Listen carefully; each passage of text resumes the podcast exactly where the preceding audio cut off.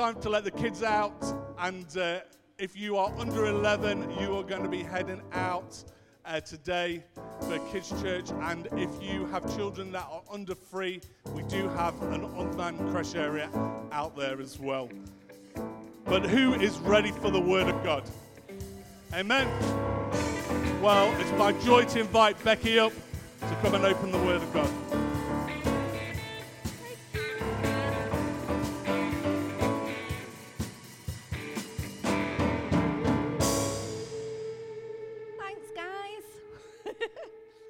In a word of my own then, and then Steve was like, "We're going to open up the word." I was like, "Oh, that's me!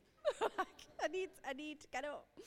But brilliant. So it's so good to be in the house this morning and to and to be bringing God's word. So, Father, I just praise you, Lord. I praise you for the honor and the privilege of just being able to bring your word this morning.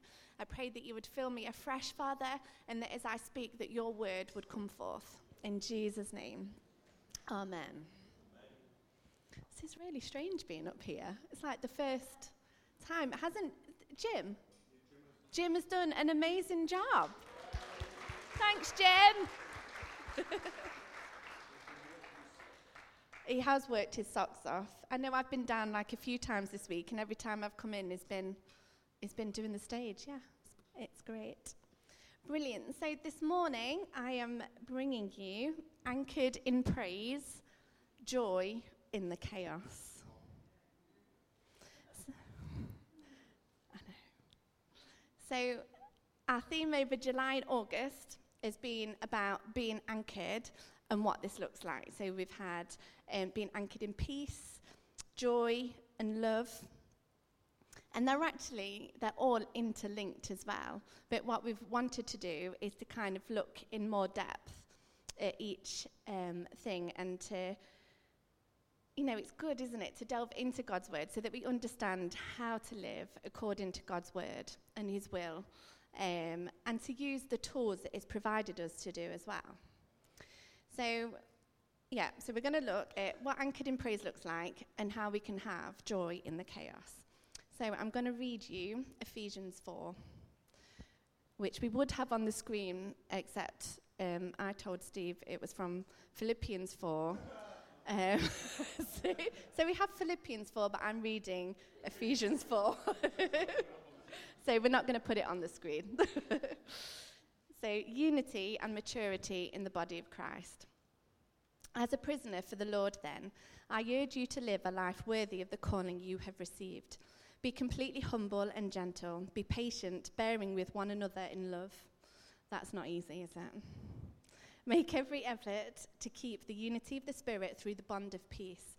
There is one body and one Spirit, just as you were called to one hope when you were called, one Lord, one faith, one baptism, one God and Father of all, who is over all and through all and in all. But to each one of us, grace has been given as Christ apportioned it. That is why it says, When he ascended on high, he took many captives and gave gifts to, the pe- to his people.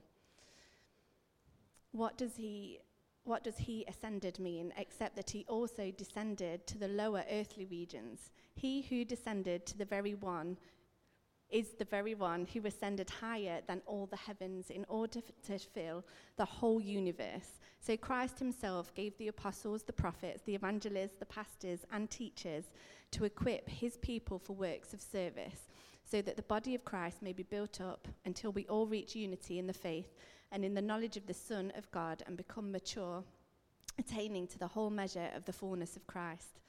Then we will no longer be infants, tossed back and forth by the waves and blown here and there by every wind of teaching and by the cunning and craftiness of people in their deceitful scheming. Instead, speaking the truth in love, we will grow to become in every aspect and respect the mature body of Him who is the head that is Christ. From Him, the whole body, joined and held together by every supporting ligament, grows and builds itself up in love as each part does its work. So I tell you this and insist on it in the Lord that you must no longer live as the Gentiles do in the futility of their thinking, they are darkened in their understanding and separated from the life of God because of their ignorance that is in them due to the hardening of their hearts.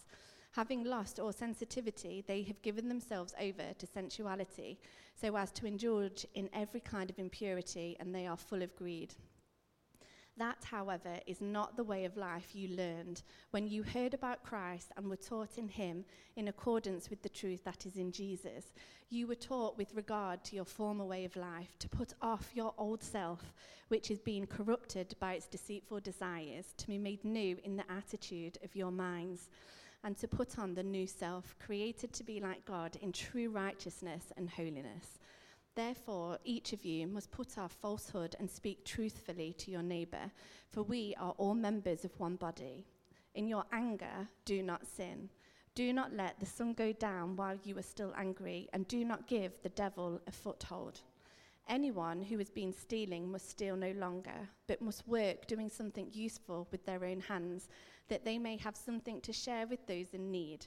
Do not let any unwholesome talk come out of your mouths, but only what is helpful for building others up according to their needs, that it may benefit those who listen.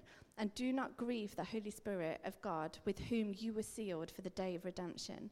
Get rid of all bitterness, rage and anger, brawling and slander, along with every form of malice. Be kind and compassionate to one another, forgiving each other just as in Christ God forgave you. Amen. And I know that that is, it is like, it's a long chapter, but it goes through how we can actually be steadfast in God. And it's bringing it back that Jesus is that cornerstone and that we need to keep bringing everything back. So, number one, the anchor. So, as I've said, God didn't just create us and then leave us to get on with life. He's given us the tools we need to do this. God wants you to enjoy life and to live it to the full, but to fully live, this comes surrender.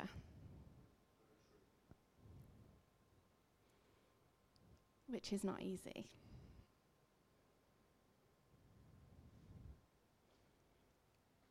So I know we've gone over this a bit already, but I'm just going to give just a, re, a rephrase of, um, of anchor and what it actually means to be anchored. So, to make something or someone stay in one position by fastening him, her, or it to it firmly. What does it mean when something is an anchor?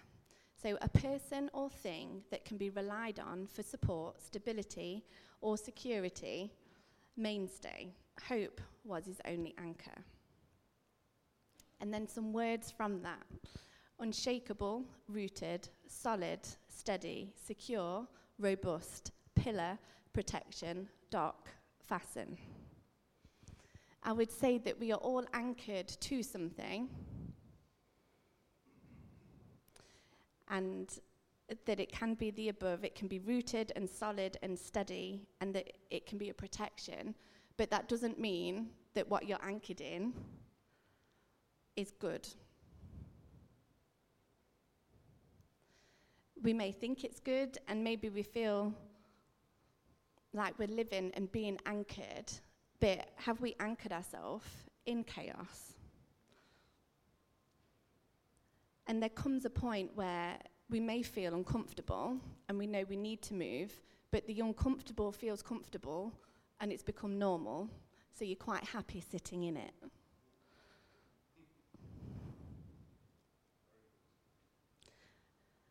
A false sense of comfortable. So, as I was preparing, I came across this. Humans are fundamentally needy creatures Newborns instinctively gasp for oxygen. Kids hunger for afternoon snacks. High schoolers seek friends and popularity. Young adults chase careers, and so on. People are needy by design, physically, socially, emotionally, and most importantly, spiritually. And you know, in, in the world, people are, they are craving that hole that they're missing and you know, us as Christians, we know that that is Jesus, and we know that we're not whole until we know that we've got Jesus living within us. But that spirituality for other people, they can be looking, you know, in, in, in witchcraft, in so many different areas as to what that spirituality means, which then again, if they're then anchored in that, you've then got a whole load of chaos as well. So, number two, what are we anchored in? Are we anchored in praise or are we anchored in chaos? So, chaos, complete disorder and confusion. So, anarchy, disarray, discord, disorder. That just sounds horrible. and And we can also, you know, be anchored in God and in praise, but still have lots of chaos around us. You know, in verse 14 it said, Then we will no longer be infants, tossed about back and forth by the waves and blown here and there by every wind of teaching and by the cunning and craftiness of people in their deceitful scheming. This is why we, as well, we need to have accountability with people. We need to have that fellowship. God didn't create us to live on our own. He didn't create Adam and Eve and say, Eve, you go to that end of the world, and Adam, you go to that end. He, we're made for, you know, communion with each other, to live with each other, and to be nice to each other.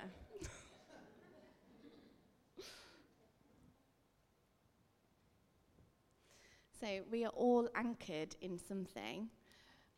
Are you anchored in praise, which from it flows joy? Or are we anchored in chaos, with which flows confusion and sadness and a longing for something that satisfies the flesh? So, anchored in praise. What does this mean? So, praise facilitates access to God, the expression of respect and gratitude as an act of worship this can be verbal, but it can also be through clapping and singing and dancing. So it's the whole of us as well. So in Psalms 63, verse 3 to 5, it says, Because your love is better than life, my lips will glorify you. I will praise you as long as I live, and in your name I will lift up my hands. I will be fully satisfied, as with the richest of foods, with singing lips my mouth will praise you. Because your love is better than life. Have you fully met God? Like, and that you know that you know that you know that you know with all your heart that His love is better than life. That actually, when we accept His love, we come alive. We start and become who we're meant to be in Him. We start listening to His words and not the enemy's. You know, if we do, then we'll gladly praise with all our hearts because we'll know where He's brought us from. It won't feel like a chore, but it'll come freely. Are we anchored in it? When the going gets tough, what is the first thing that you go and do? Are you kind of set in your uncomfortably comfortable, where you'll go to a friend and you'll moan?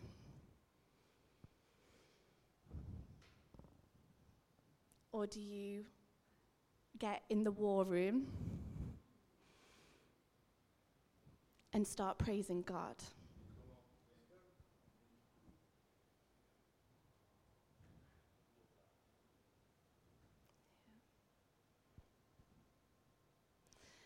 Number three, praise doesn't remove the chaos, but we can have joy in it. So the enemy will always bring chaos and will try to trip you up.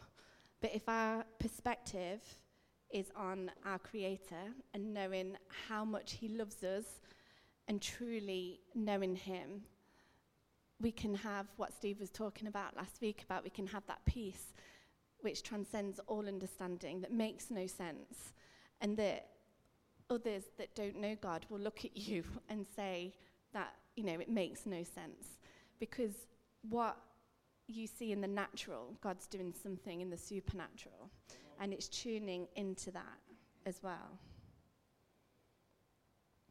So, blessed is the one who does not walk in step with the wicked or stand in the way that sinners take or sit in the company of mockers, but whose delight is in the law of the Lord and who meditates on his law day and night. Who meditates on his law day and night.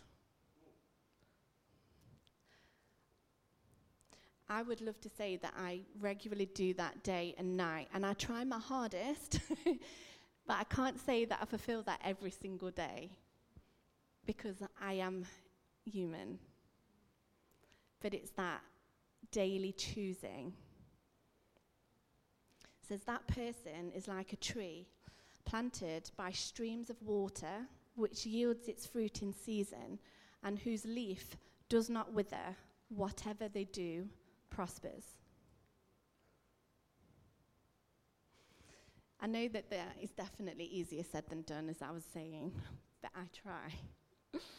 but praise is a choice. We have to choose to praise. We have to choose to daily live a lifestyle of praise. Praise leads you to fighting for your future. So as I was I was looking, so I I have books and books and books of journals from about the age of 16 and and for me I'll talk about a bit of my testimony in a minute but for me that was where I could go and I could meet with God and a lot of that was actually praying but as um, I was looking in one of these so this is a day by day note that I'd written out from the 30th of October in 2008 it's easy to fall into the trap of believing your fickle feelings more than what God says in His Word, and it will be a constant act of your will to choose to do things His way rather than your own way. But when you do, you'll discover that life is more enjoyable when you are living according to God's plan. Just as you don't let everybody who knocks on your door come in and make themselves at home don't let every emotion that surfaces dictate the direction of your day or decide your responses. I'll say that last bit again. Don't let, just as you don't let everybody who knocks on your door at home, and you know, we teach our children as well, don't we? We teach the youth, you know, the stranger danger, you don't let anybody in. This is what God is saying. This is tools that He's given you that you need to take each thought captive. You need to be the steward of your own mind and to be able to, to know if it's God or if it's the enemy or if it's the world. Says, Don't let every emotion that surfaces dictate the direction of your day or decide your responses. Are we listening to our thoughts? Are we taking each thought captive and making them obedient to Christ. Did you know that whatever we think about the most grows because we give it energy? That's really powerful. Whatever you think about the most grows because you give it energy. What are you giving energy to the most? Are you letting the enemy in and giving you a foothold, giving him a foothold to believe all the lies that it, all the lies that is saying that you're not worthy, that your life won't amount to anything, that you're not going to get healed, that your children aren't going to come back and know God? Or are you going to believe the promises that God has spoke over your life? So this is a short paragraph from a book from a lady that's a neuroscientist. So I will try and explain it if it gets a bit um, thingy, but it's, it's really fascinating. So it says toxic energy accumulates if it isn't dealt with and will eventually explode, affecting our minna in action in a volcanic and uncontrolled way. So, in other words, so the toxic energy is the negative thoughts. So if that is all consuming, If we don't deal with that, that eventually explodes. And that's where you get your mental health, you get your anxiety and your depression because it, it builds up inside of us. It has to come out. You know, we're not meant to suppress our emotions. If we weren't meant to cry, we wouldn't be able to cry. So, dealing with our toxic thoughts and traumas means that all this swirling, chaotic, toxic energy needs to be transferred from the negative thought to the reconceptualized, healthy thought in order to restore balance and coherence to the mind. Essentially, our non conscious mind is like a first class housekeeper. It's always looking for toxic disturbances, rooting them out, and dropping hints into the subconscious mind through emotional and physical warning signs. So, again, if you're kind of feeling really anxious all of a sudden, that would be your non conscious mind warning you. You know, if you're stressed, do you need to take time out? Do you need to give yourself rest? Because, again, God said on the seventh day, rest. So, are we looking after ourselves? So, it's about the whole of us, it's our body, mind, and soul. And it's learning to incorporate the soul in that as well and to think that. So, the healthy thoughts. And I, I, find it, I find it fascinating because actually, what they're finding out in the neuroscience now is it proves what God's word says. So, where it says, take each thought captive and make it obedient to Christ, you literally rewire new thought patterns into your brain and cause that to be healthy because you're throwing out what's not meant to be in there. God's called us for love. We're wired to love. We're not wired to be in negative, to be depressed, to be low, which is why it feels all out of sorts because we're meant to be connected to God. We're meant to be loved, to feel loved, to have that connection, to know that He truly loves us. And this is where the enemy gets in when he spreads all of those lies. Because if he can get you focused on him or on the negative, then you're not concentrating on what God wants you to do. And he silences you,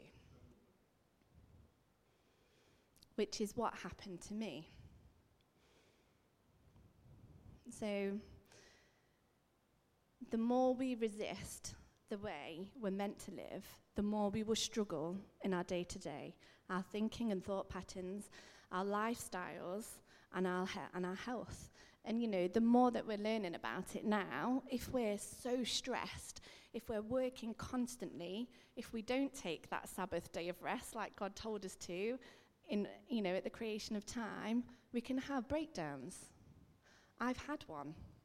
I've had a few actually, but um, but that's been my journey and that's been my learning. So a bit of my testimony. So I'm trying to think of when it started. So I got bullied right through school, so right from primary school age. Const- I, I almost kind of felt like I was two different people because I was very timid and very quiet at school, but at home I was extremely loud, full of laughter, and I somehow managed to navigate the two and completely separate them. But again, you can only do that for so long before you crash. And the more that I did that, um, the anxiety and the fear started. So by the age of about probably 12, I would say really badly being bullied. And I can remember actually kneeling on the floor and just praying to God and saying, What is the point to life? Like for me, the age of 12 was quite significant because I did just lay it out to God and I just, I surrendered. And I know within a week I moved schools and, you know, all of that was okay. I was then doing a lot better, but I still had all this anxiety and this fear building up. It was almost like fear was wrapped around me. I would have daily panic attacks. I was in my mum and dad's bed until I got married. I was awake at night. I wasn't sleeping. I was hyperventilating to the point where I couldn't get out of the house. And this carried on until I was about 27, So by that time, I'd had all my children, um, and it did get to the point where, after Isaac, I had, I really did have a breakdown, and it was like I was completely, my head was separated to my body, um, and I got admitted to the mother and baby unit.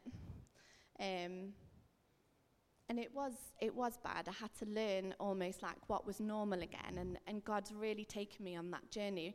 But even through all of that, I didn't let it consume me. I allowed God to work in me. So unless I wanted you to know, you wouldn't know. I was that happy, bud- bubbly, bubbly person that I always had been. And it was hard. You know, the first few years of our marriage was really difficult. And I praise Jesus that Steve did not leave me because I was horrible. I was really awful. He had to be like a parent figure because I needed constant reassurance and security. I would only want to go out the house if he was with me. Um, yeah, daily, daily panic attacks constantly. It would just kind of sweep, just like a wave across me. And I can remember going out of the house. If he wasn't there, I had to ring him or my mum and just say, I just need you to talk to me. Because I knew that if I could distract my mind, then I would be able to break through from that. It became my normal. But even though it became my normal, I wasn't going to let myself stay there because throughout all of that, I learned to praise. I chose to praise. Steve would come home and the worship music would be blaring out. I would have sticky notes absolutely all over the house with different Bible verses on.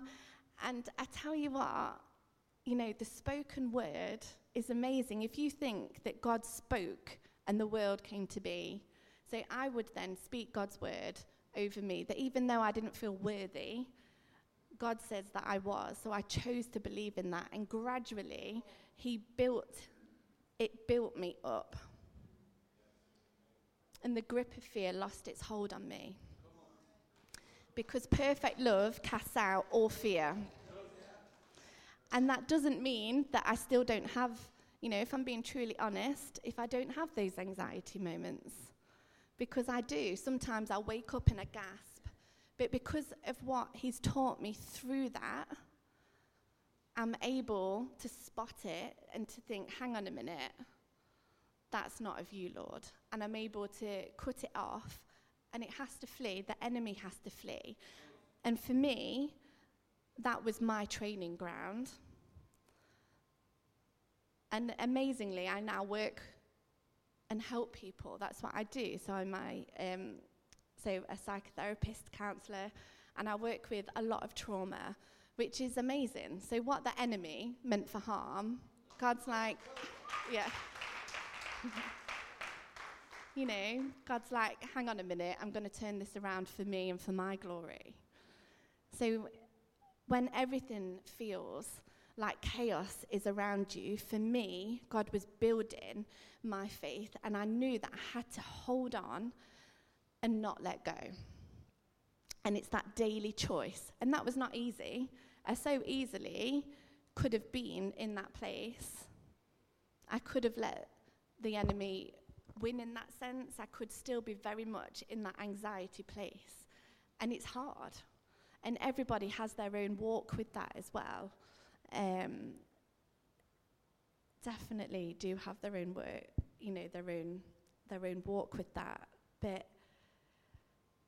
for me, it's made me stronger. And as much as I wouldn't wish it on anybody, I know it's made me who God's called me to be. He's used it because He turns everything around for His good. So, having a laugh with friends or grabbing a bite to eat cannot result in lasting satisfaction. The deepest needs are of the soul, not the body. Thankfully, this passage, so it's talking about um, the Ephesians, proclaims that these needs can be satisfied through Jesus, who is rich in glory. The more we grow in our faith in Christ, the more our needs are satisfied by the riches he offers. Paul confirmed that the God of the universe is able. The one who created humans will also be their continued resource. God can be trusted to take care of those who believe in Christ Jesus, who left heaven to show love and mercy to rebels. The God whom believes the God whom believers trust for provision is the same God with the power to conquer sin and death. He can meet any need. You have to fight for your future. And God's given us all the tools in His Word. You know, it's, it's, it's sometimes, you know, it's that not saying something and thinking about it. What I'm saying, is this going to bring somebody up or is it going to bring somebody down?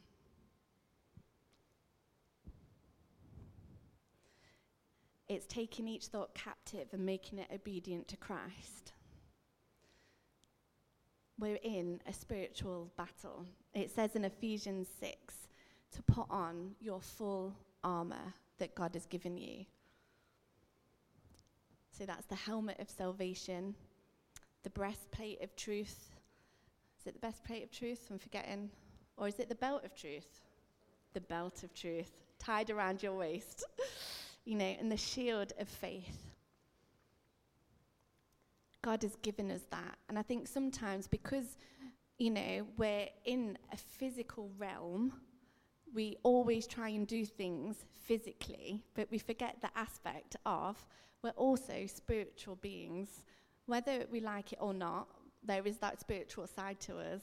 And it's not being afraid of that, but it's, it's praying. That's where we connect with God that's where what we pray and how we pray and what we speak manifests into the physical realm. So, are we giving our troubles and our fears to God, or are we sitting in it, in that uncomfortably comfortable? Are we allowing the enemy to get a foothold? Are you trusting that God is in control?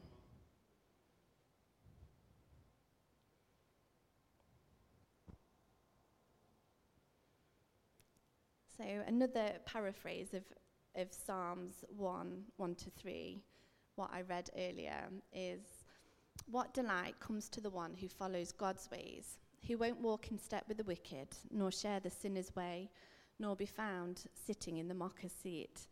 His passion is to remain true to the word of I am, meditating day and night on the true revelation of light. He will be standing firm like a flourishing tree planted by God's design, deeply rooted by the brooks of bliss, bearing fruit in every season of life. He is never dry, never fainting, ever blessed, and ever prosperous. Amen. Yeah. Amen.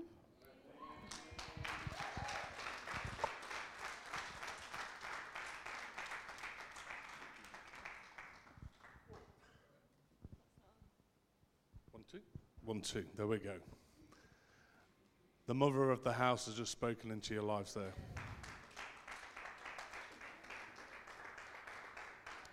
Come on. I'm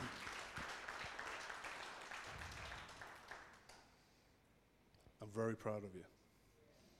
And, um, you know, as a husband, I can sit there and I can get very emotional because I've walked that journey with her.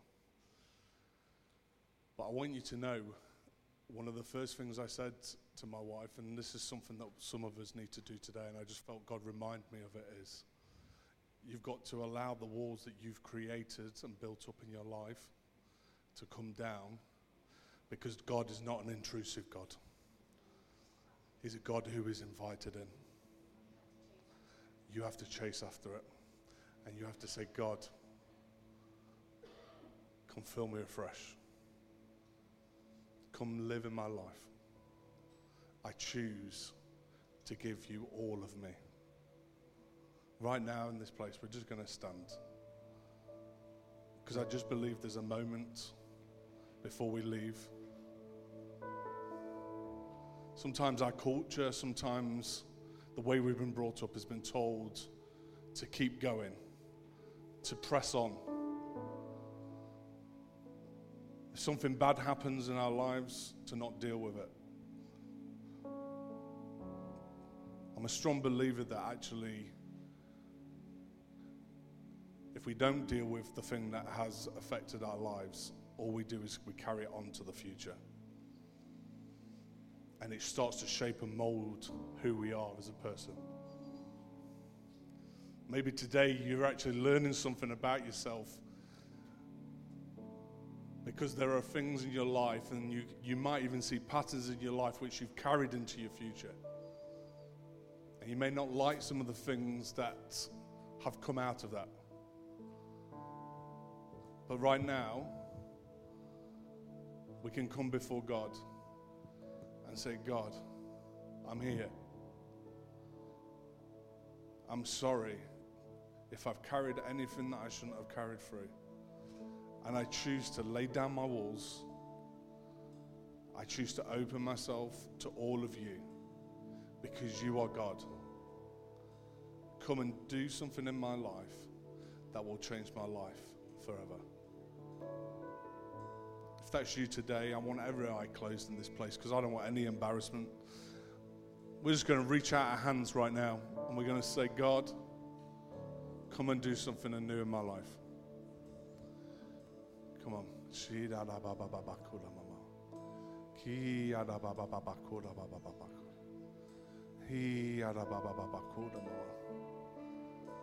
Jesus, we invite you into our lives afresh.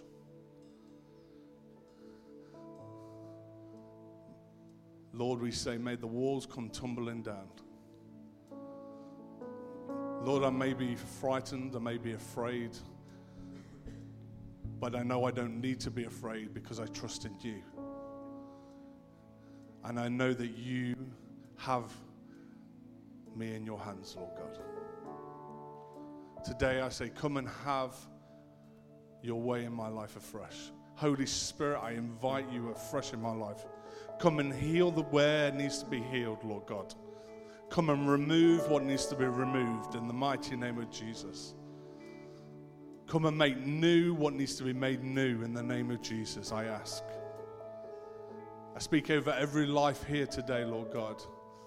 Whether past hurt, past trauma has journeyed on in people's lives, I pray, Lord God, that as we recognize that, as we receive it, we choose praise, Lord God. We choose to praise the name of Jesus. And we choose to deal with that that has conflicted our relationship with you, and we choose to follow you, Jesus, all the days of our life. Lord, we choose praise because there is joy in the chaos. And Lord, I pray that we may be a sweet fragrance of joy to you as well, Lord God, as we follow you in your mighty name. Amen.